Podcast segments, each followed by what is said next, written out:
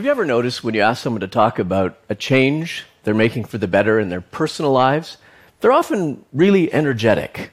Whether it's training for a marathon, picking up an old hobby, or learning a new skill, for most people, self transformation projects occupy a very positive emotional space. Self transformation is empowering, energizing, even exhilarating. I mean, just take a look at some of the titles of self help books Awaken the Giant Within, Practicing the Power of Now. Or here's a great one we can all relate to You are a badass. How to stop doubting your greatness and start living an awesome life.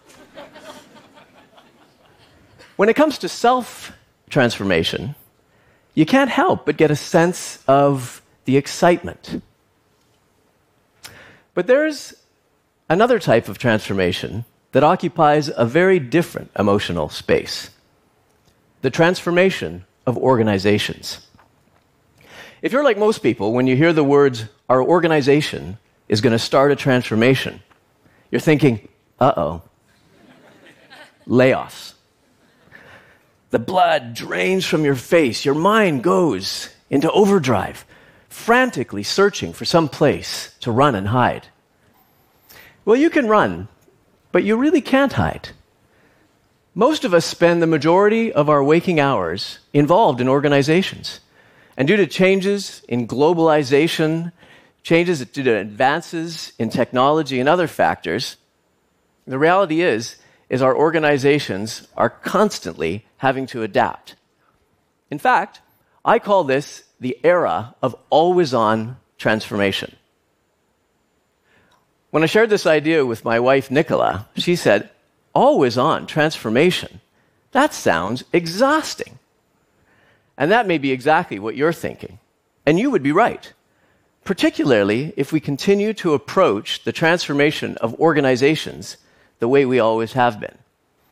But, but because we can't hide, we need to sort out two things. First, why is transformation so exhausting? And second, how do we fix it? First of all, let's acknowledge that change is hard. People naturally resist change, especially when it's imposed on them. But there are things that organizations do that make change even harder and more exhausting for people than it needs to be. First of all, leaders often wait too long to act. As a result, everything is happening in crisis mode, which of course tends to be exhausting. Or, given the urgency, what they'll do is they'll just focus on the short term results. But that doesn't give any hope for the future. Or they'll just take a superficial, one off approach, hoping that they can return back to business as usual as soon as the crisis is over. This kind of approach is kind of the way some students approach preparing for standardized tests. In order to get test scores to go up, teachers will end up teaching to the test. Now, that approach can work. Test results often do go up, but it fails the fundamental goal of education to prepare students to succeed over the long term. So, given these obstacles, what can we do to transform the way we transform organizations. So rather than being exhausting, it's actually empowering and energizing. To do that, we need to focus on five strategic imperatives, all of which have one thing in common putting people first. The first imperative for putting people first is to inspire through purpose. Most transformations have financial and operational goals. These are important and they can be energizing to leaders, but they tend not to be very motivating to most people in the organization. To motivate more broadly, the transformation needs to connect with a deeper sense of purpose. Take Lego. The Lego Group has become an extraordinary global company. Under their very capable leadership, they've actually undergone a series of transformations. While each of these has had a very specific focus, the North Star, linking and guiding all of them, has been Lego's powerful purpose inspire and develop the builders of tomorrow. Expanding globally, it's not about increasing sales, but about giving millions of additional children access to Lego building bricks. Investment and innovation, it's not about developing new products, but about enabling more children to experience the joy of learning through play. Not surprisingly, that deep sense of purpose tends to be highly motivating to Lego's people. The second imperative for putting people first is to go all in. Too many transformations are nothing more than headcount cutting exercises, layoffs under the guise of transformation. In the face of relentless competition, it may well be that you will have to take the painful decision to downsize the organization, just as you may have to lose some weight in order to run a marathon. But losing weight alone will not get you across the finish line with a winning time. To win, you need to go all in. You need to go all in. Rather than just cutting costs, you need to think about initiatives that will enable you to win in the medium term, initiatives to drive growth, actions that will fundamentally change the way the company operates, and very importantly, investments to develop the leadership and the talent. The third imperative for putting people first is to enable people with the capabilities that they need to succeed during the transformation and beyond. Over the years, I've competed in a number of triathlons. You know, frankly, I'm not that good. But I do have one distinct capability I am remarkably fast at finding my bike. By the time I finish the swim, almost all the bikes are already gone. Real triathletes know that each leg, the swim, the bike, the run, really requires different capabilities, different tools, different skills, different techniques. Likewise, when we transform organizations, we need to be sure that we're giving our people the skills and the tools they need along the way. Kronos, a global software company, recognized the need to transfer from building products, software products, to building software as a service. To enable its people to take that transformation, first of all, they invested in new tools that would enable their employees to monitor the usage of the features as well as customer satisfaction with the new service. They also invested in, in skill development so that their employees would be able to resolve customer service problems on the spot. And very importantly, they also reinforce the collaborative behaviors that would be required to deliver an end to end seamless customer experience.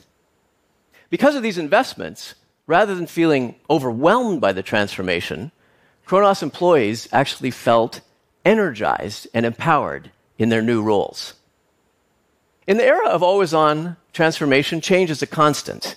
My fourth imperative, therefore, is to instill a culture of continuous learning. When Satya Nadella became the CEO of Microsoft in February 2014, he embarked on an ambitious transformation journey to prepare the company co- to compete in a mobile first, cloud first world. This included changes to strategy, the organization, and very importantly, the culture. Microsoft's culture at the time was one of silos and internal competition, not exactly conducive to learning. Nadella took this head on he rallied his leadership around his vision for a living, learning culture, shifting from a fixed mindset where your role was to show up as the smartest person in the room to a growth mindset where your role was to listen, to learn, and to bring out the best in people. While early days, Microsoft employees already note a shift in the culture. Clear evidence of Microsoft putting people first. My fifth and final imperative is specifically for leaders. In a transformation, a leader needs to have a vision, a clear roadmap with milestones, and then you need to hold people accountable for results. In other words, you need to be directive. But in order to capture the hearts and minds of people, you also need to be inclusive. Inclusive leadership is critical to putting people first. I live in the San Francisco Bay Area. And right now, our basketball team is the best in the league. We won the 2015 championship, and we're favored to win again this year. There are many explanations for this. They have some fabulous players, but one of the key reasons is their head coach, Steve Kerr, is an inclusive leader. When Kerr came to the Warriors in 2014, the Warriors were looking for a major transformation. They hadn't won a national championship since 1975. Kerr came in and he had a clear vision and he immediately got to work. From the outset, he reached out and engaged the players and the staff.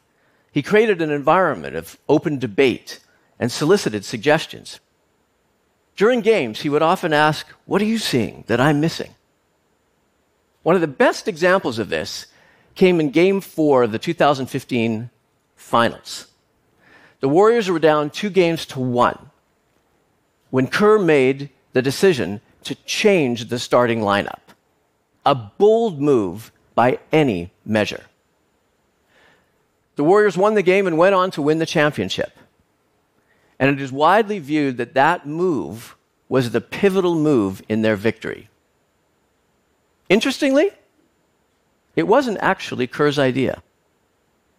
It was the idea of his 28 year old assistant, Nick U'Ren. Because of Kerr's leadership style, U'Ren felt comfortable bringing the idea forward. And Kerr not only listened, but he implemented the idea and then afterwards gave U'Ren all the credit. Actions all consistent with Kerr's highly inclusive approach to leadership. In the era of always on transformation, organizations are always going to be transforming. But doing so does not have to be exhausting. We owe it to ourselves, to our organizations, and to society more broadly to boldly transform our approach to transformation. To do that, we need to start putting people first. Thank you.